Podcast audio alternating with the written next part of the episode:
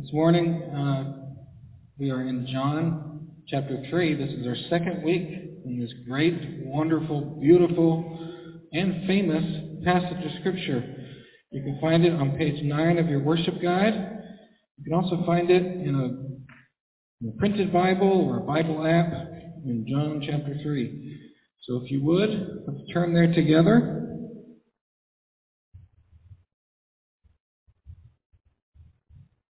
And let's stand as we read it together.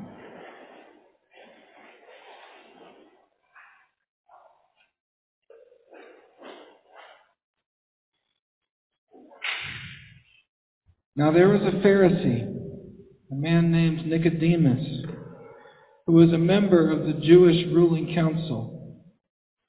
He came to Jesus at night and said, Rabbi, we know you are a teacher who has come from God. For no one could perform the signs you are doing if God were not with him. Jesus replied, Very truly I tell you, no one can see the kingdom of God unless they are born again. How can someone be born when they are old? Nicodemus asked. Surely they cannot enter a second time into their, into their mother's womb and be born. Jesus answered, very truly, I tell you, no one can enter the kingdom of God unless they are born of water and the Spirit. Flesh gives birth to flesh, but the Spirit gives birth to spirit. You should not be surprised at my saying, You must be born again. The wind blows where it pleases. You hear its sound, but you cannot tell where it comes from or where it's going. So it is with everyone born of the Spirit. How can this be? Nicodemus asked. You are Israel's teacher, said Jesus, and you do not understand these things? Very truly, I tell you, we speak of what we know. We testify to what we have seen. But you people do not accept our testimony. I have spoken to you of earthly things, and you do not believe. How then will you believe if I speak of heavenly things? No one has ever gone into heaven except the one who came from heaven, the Son of Man. Just as Moses lifted up the snake in the wilderness, so the Son of Man must be lifted up, that everyone who believes may have eternal life in him. For God so loved the world that he gave his one and only Son, that whoever believes in him shall not perish, but have eternal life. For God did not send his Son into the world to condemn the world but to save the world through him.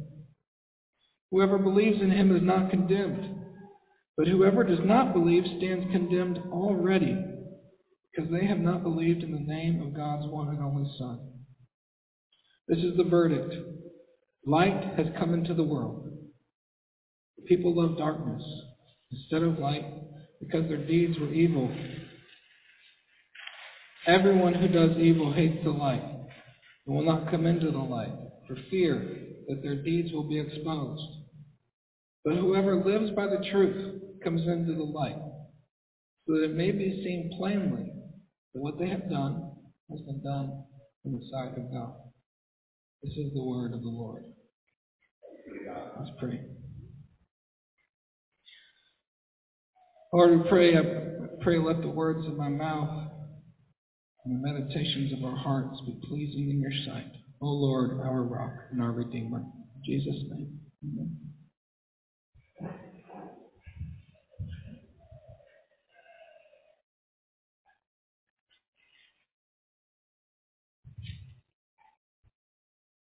All right. Well, this is, uh, we started in this passage last week, and we saw that John, the gospel writer, he highlights the fact that Jesus recognizes a difference, a distinction between those who at one point in life had an experience of belief that was maybe circumstantial, and those who were believers, those whose belief shaped who they were, belief was ongoing, sprang forth like living waters from within them. And it is to these believers that Jesus promises eternal life, life without perishing. We saw that in John's grammar. For God so loved the world. This is how God loved the world. He gave his one and only, his only begotten Son, so that whoever believes, so that the believers, the believing ones, will not perish but have eternal life. We saw that last week. And I think that uh, that was really good for us to spend time there. Let each one of us to ask, am I a person that checks the I believe box and then moved on? Or am I the person where belief is actually part of who I am? It's something that's going on all the time in my heart. And that's good. But it, considering those things also should lead us to ask the question, what does it take? What does it take to become a believer? How do I become the kind of believer that Jesus talks about as the kind of believer that doesn't perish but has eternal life? How do I become that? Nicodemus in the story, very educated, religious, and sincere man. If he at one point, if he believed that Jesus came from God and that God was with him, yet Jesus looked at him and said, "You do not believe right now." Nicodemus couldn't become a believer. And do I have a chance to become a believer? If he couldn't do it, can I do it? What does it take? Well, essentially, Nicodemus, what he's coming to Jesus to ask, Jesus gives him an answer. And Jesus gives us an answer. What does it take to become the kind of believing person that Jesus promises the kingdom? Well, what it takes is being born again. Jesus says to Nicodemus, You must be born again. And he says that to us. Uh, if you're looking for a big idea for our sermon this morning that you need to write down, you can write it down right now. The big idea is you must be born again. That's what we're talking about today. So here's what I want to do. You must be born again. That's Jesus' word to Nicodemus, to all of us, actually. That's what it takes to become a believer. Being born again leads to becoming a believer, leads to not perishing. So it's really important that we understand what it means to be born again. So let's break it down. I want to break down Jesus' phrase that we find uh, right there in verse 7. You must be born again. Let's break it down. First, you. Who is the you that Jesus is talking about? He says, You must be born again. Who is you? Well, uh, this is this is important. In, in the grammar, in the Greek, in John's record of this, that you is plural. It's the y'all. It's the plural you.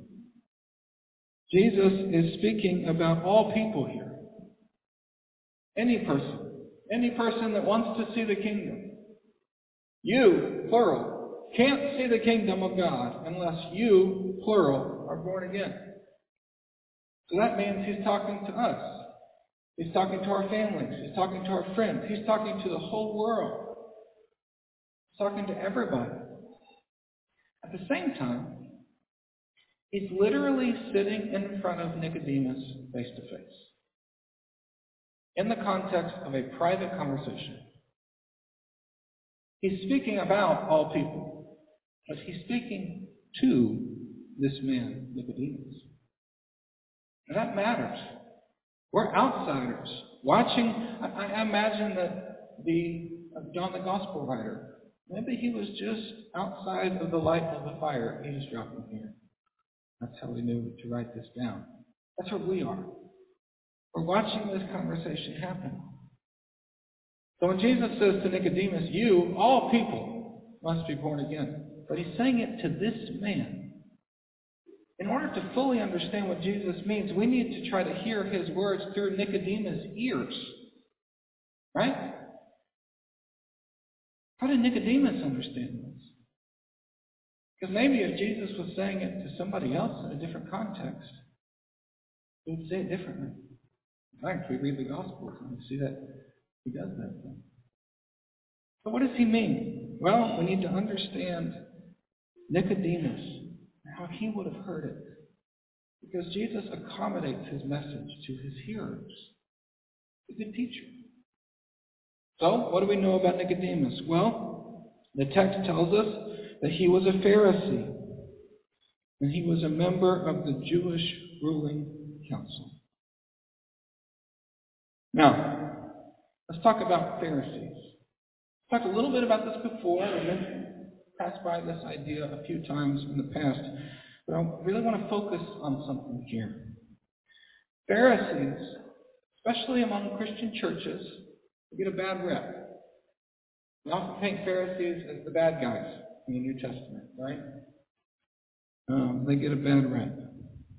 You know, there's some places in the New Testament, in the Gospels, where John the Baptist or Jesus both of them have confrontations with the Pharisees and they call them out for hypocrisy. Now, it's become common for us Christians to take those few passages and use them to characterize all Pharisees and to paint them in a bad light. If, if somebody is a Christian, they're not acting like the way we think Christians should act, Somebody's a Christian and maybe they're puffed up, arrogant. Somebody's a Christian and we don't like them. What do we call them? Well, that lady's a Pharisee. Stop being such a Pharisee. Now, I want to say this. I want to say it real clearly. Um, when we do that, it is totally inappropriate. Um, we need, if you if you hear that, if you if you said that, please stop saying that. If you hear someone else say that, please gently invite them to stop saying it. Here's why. First of all, um, well, did you know that it was the Pharisee movement in the first century, which actually became, uh, which actually grew and became uh, what we know as contemporary Judaism. Contemporary Judaism that we know today grew out of the Pharisee movement. Contemporary Judaism is different than the Judaism we read about in the Old Testament. There's no temple today. There's no animal sacrifices today. So what links our Jewish friends and neighbors today, what they believe and what they practice, to what we read about in the Old Testament? Or it was this, was this movement that started in the intertestamental period, the Pharisee movement. The Pharisee movement became contemporary Judaism. So, when we assume the worst of Pharisees, we're assuming the worst of our Jewish friends and neighbors. And considering the church's long record of anti Semitic behavior, we need to be really careful. Okay? I want to mention that. That's important. Nicodemus is not the bad guy in this story. He's not the dumb person, the ignorant person. You know what? Nicodemus here is somebody that we would call a good man. Here's the truth about Pharisees in Jesus' day. Yeah, Jesus called them out, some of them. John the Baptist called some of them out for hypocrisy. I know he's called me out for hypocrisy calls lots of us out for hypocrisy. So let's put that over here. What do we know from history? What do we know from New Testament context? What do we know when we look at the Apostle Paul, who was a Pharisee?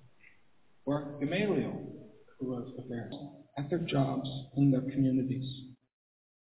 Most of them dedicated their lives to what we would call pastoral service or missional living. What do I mean by that? Well, they believed that God was active in the everyday, mundane lives of individuals and families. They started home Bible studies. They worked for the reform and betterment of their communities. They rejected hierarchical structures of social elitism based on hereditary status. So they opposed the hereditary passed down nobility structure. Uh, they wanted their world to be shaped and influenced by God's word. They believed that salvation was by grace but that law keeping mattered to God. And they placed their hope in a future resurrection.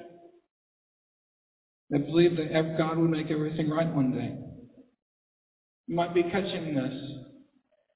These people were very, very, very much like us. Very much like 21st century American Reformed evangelicals.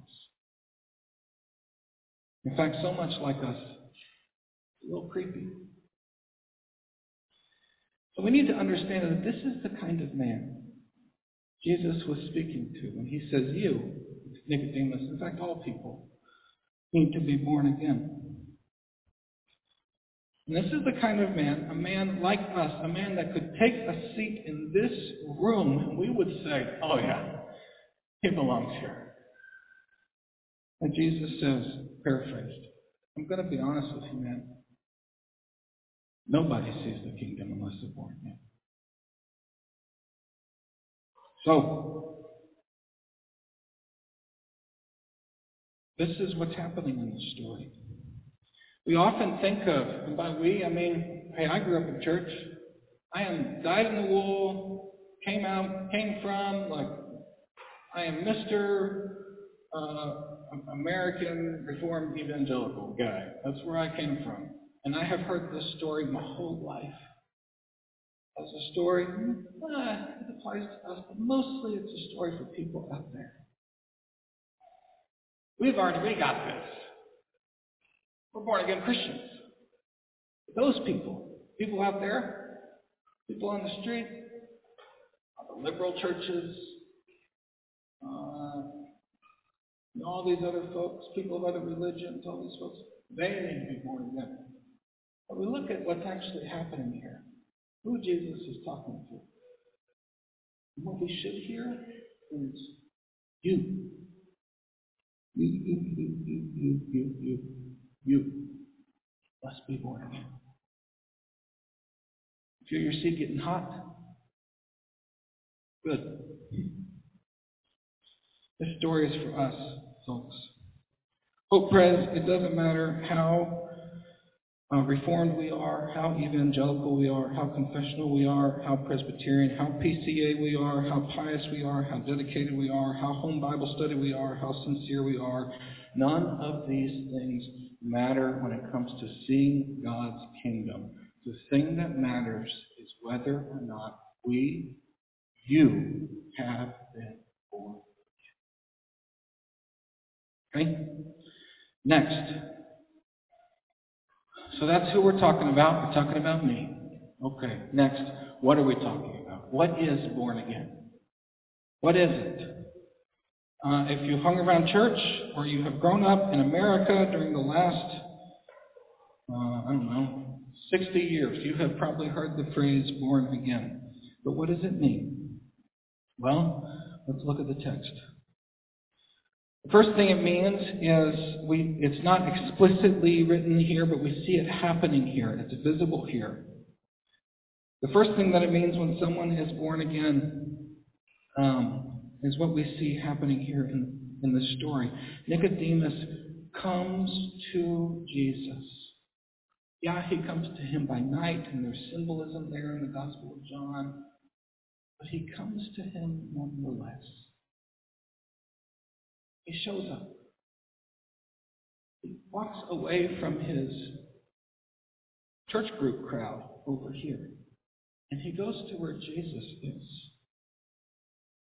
We see in this story the beginning of what we could call Nicodemus, his experience of receiving Christ.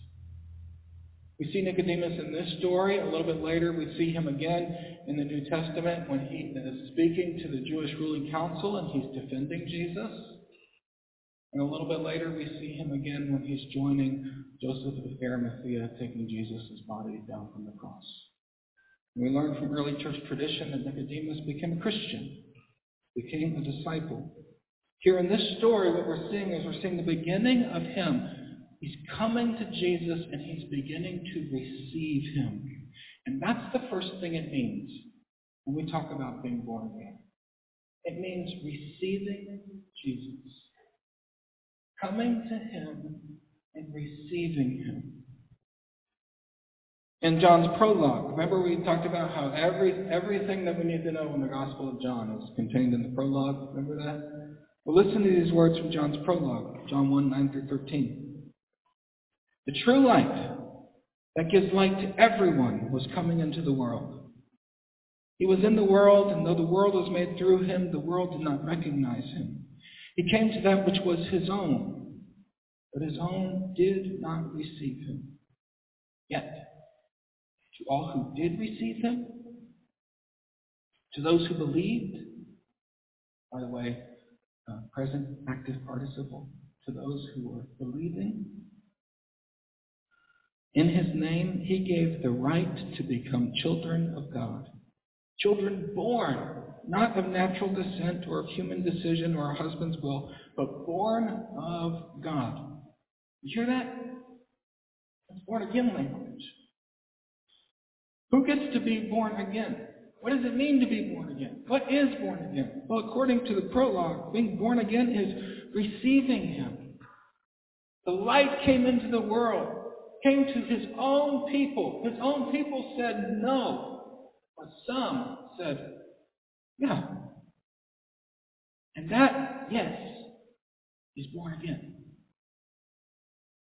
Let's think of it this way. This is kind of an imperfect analogy, but I'm going to try it out anyway and we'll see if it works. If it doesn't work, we'll just forget it. Okay? Most of us know, oh, I hope you know. Most of us know that you can't trust everything you see on the news or you read on the internet. Right? Do you know that? Oh, okay. If you're hearing that for the first time, welcome here, but let's talk later. Most of us know we can't trust everything that comes out on the news. Everybody has a bias, right? Uh, even the best journalists, the best bloggers, commentators. Uh, and here in America, um, our big news organizations, uh, even more, they're controlled by for-profit corporations that have financial interests, that have political interests. And all of these things affect the way stories are told. These are things that have been become especially clear over the last several years. However, whether we like it or not, a lot of us have at least one source that we subscribe to. And we say, okay, well, yeah, I don't trust all this stuff, but I kind of get my information from here. Now, that might not be a healthy thing to just get it from one place, but a lot of us have that.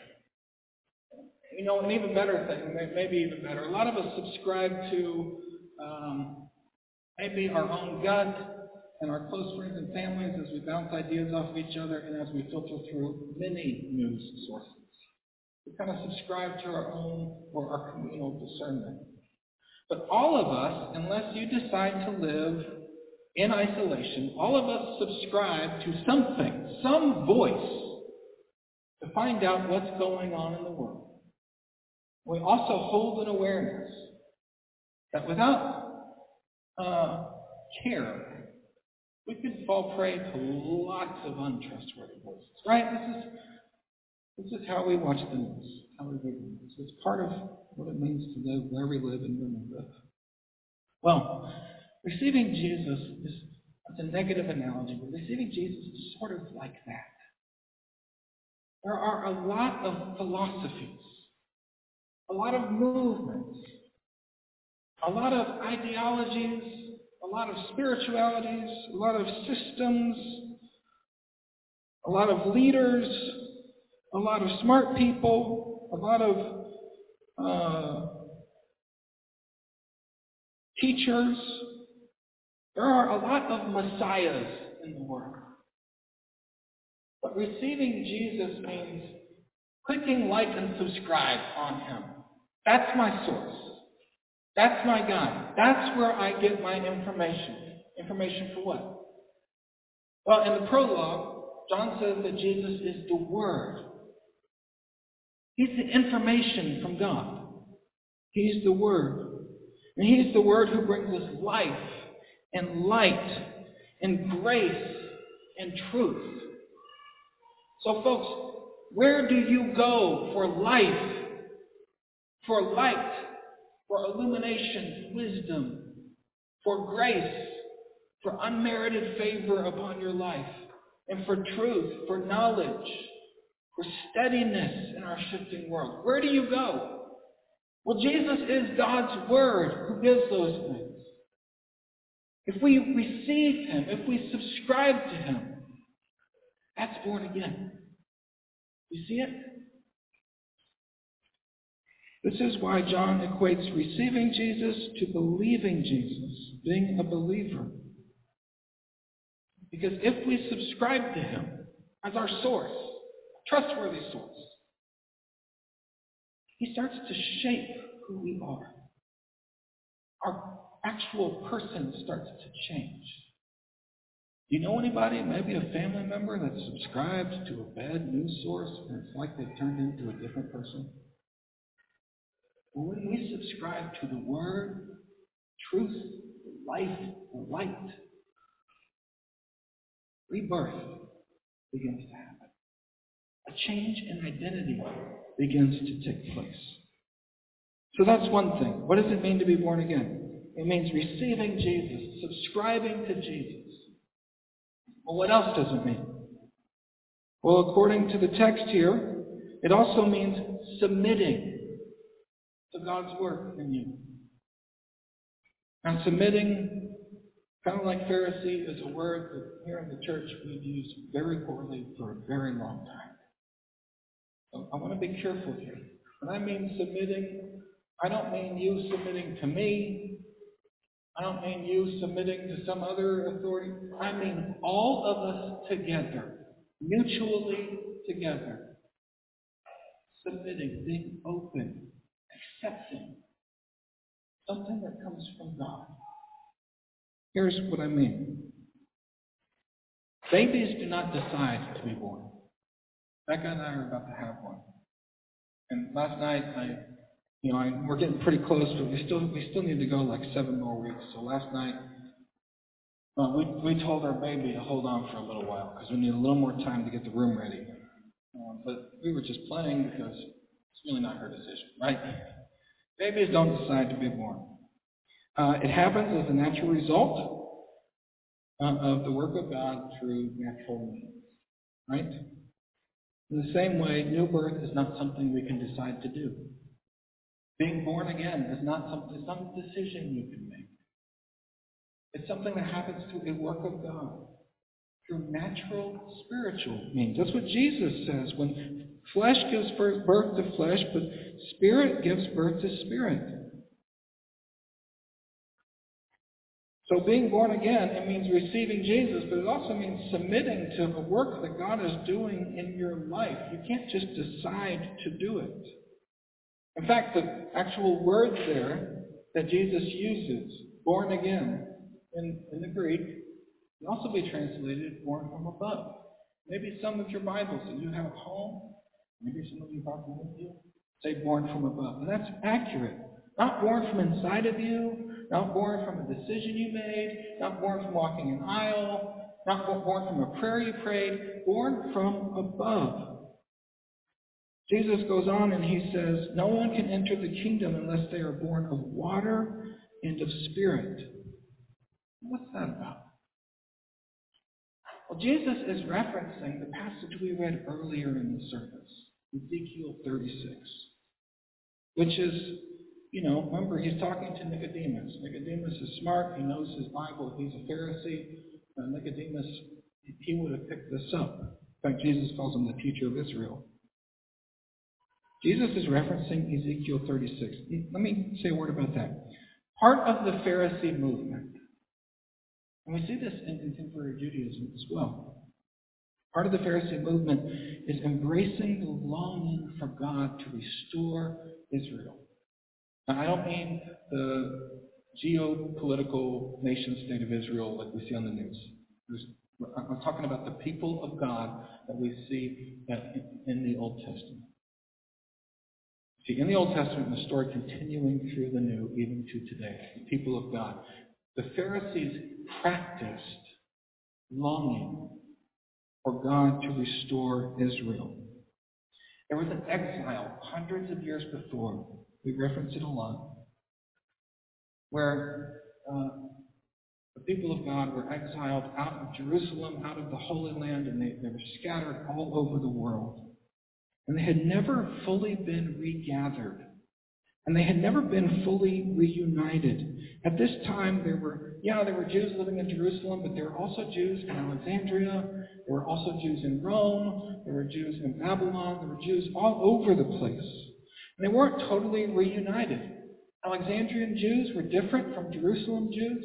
We even see in the New Testament that there are Galileans in the north and there are Judeans in the south. Even though Jesus, by his birth lineage, was a Judean, he grew up and culturally he was a Galilean. We see cultural tension there. In fact, he talked about the Gospel of John when it talks about the Jews did this, the Jews did. He's referring to the Judeans. So there had never been a full end to the exile, and the Pharisees longed, they practiced praying and hoping, Lord, please end the exile. And as part of that, they would memorize and remember the passages in the Old Testament where the, where the, where the prophets prophesied what God would do when the exile finally would end. And one of the major ones is Ezekiel 36. In Ezekiel 36, God promises that He's going to renew Israel. And He's going to do it by sprinkling clean water on the nation. Sprinkle clean water on you. It's a picture of washing away sin and anointing for good works. He promises that he's going to renew the nation by exchanging their heart of stone for a heart of flesh. I'm going to remove your heart of stone and give you a heart of flesh. That's a picture of granting new life and new love to the nation. So when Jesus tells Nicodemus that people, you, must be born of water and of spirit, he's referencing this passage. People, their sins need to be washed away. They need to be given the anointing of the Holy Spirit, new life and new love. They need to be born of, I will sprinkle clean water on you. They need to be born of, I will give you a new heart and put my spirit within you. That's how the nation needs to be born.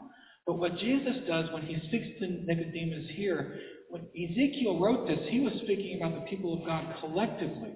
God's going to do this to the nation. But when Jesus quotes here, he's speaking about individuals. Nicodemus knew that the people of God together would experience a washing and a renewal with the Holy Spirit. But what Jesus is telling Nicodemus here is that people of God corporate renewal, that's going to come about by individual folks experiencing washing and renewal in their hearts. Forgiveness of sins. Uh, softening of their hardness. Anointing with the Holy Spirit. Jesus is telling Nicodemus that the nation will be renewed. But he's renewed. Well, that's a bit crazy because Nicodemus, remember, he's one of the good guys. And Jesus is saying, dude, the thing that you are longing for, the thing that you're hoping for in your church, it's got to happen to you first. You must be born again. And this is something where God is active. but We are passive. He's telling Nicodemus, this is something that has to happen to you. Do you feel the tension here? Jesus, on one hand, tells Nicodemus, look, it doesn't matter how good you are. I love you, man. Your religion is beautiful. You know, it's awesome. But you have to be born again. And then he turns around and he says, but you can't do it to yourself. It's got to be a work of washing and renewal by the Holy Spirit. And then he says, and you know what? The Holy Spirit is like wind. He blows where he blows. No one can tell where he's going. At this point in the conversation, if you or I were sitting in Nicodemus' seat, you or I would feel totally. You feel that tension now.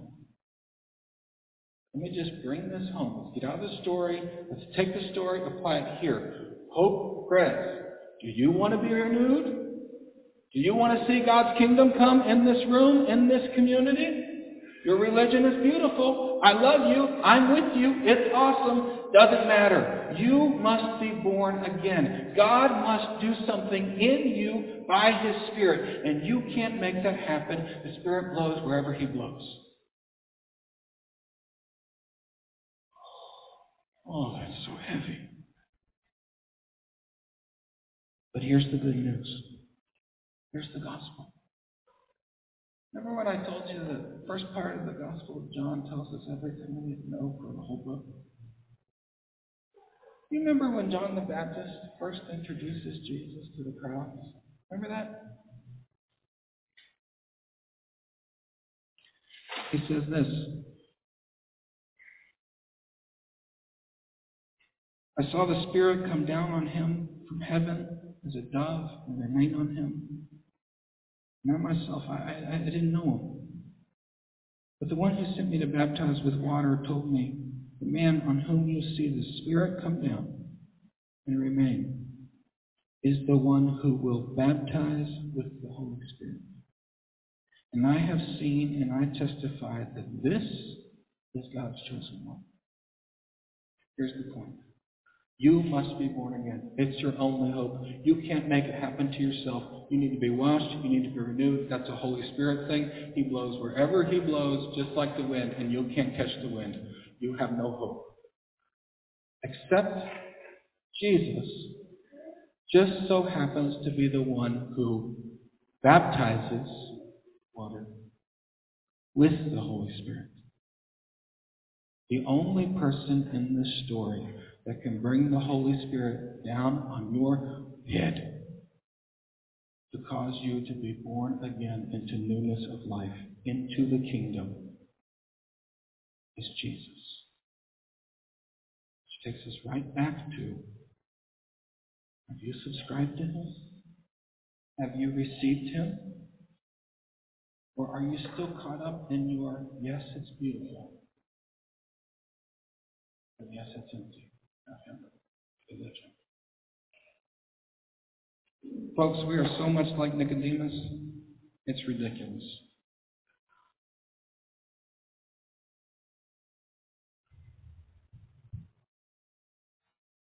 We need the Holy Spirit here. We need to be born again. Some of you are listening to me, listening to us talk about Jesus' words, you must be born again. And some of you, in your mind, are, are, are examining your own heart and life. Have I been born again? That's good. Apostle Paul says, examine yourself to see whether or not you're faith. And some of you here are sitting here going, oh, you know, that is the only way I can explain my life. The only way my life makes sense is that the Holy Spirit is doing something in me because I got nothing, but God keeps pouring life into this empty vessel. If that's you, Your mouth and tell others about that. Some of you are sitting here thinking, oh, I think I've been born again. I, I don't know. The only thing I have to say to you is look to Jesus and cling to Him. I don't know if you've been born again or not. But I do know that Jesus offers Himself to you, and you can subscribe to Him with all of your heart right now. And some of you are sitting here, and maybe you're realizing, I have never been born again. All I have is religion, and yeah, that's beautiful, and that's great. You can reach out for Jesus today. Like Nicodemus, you can come to him.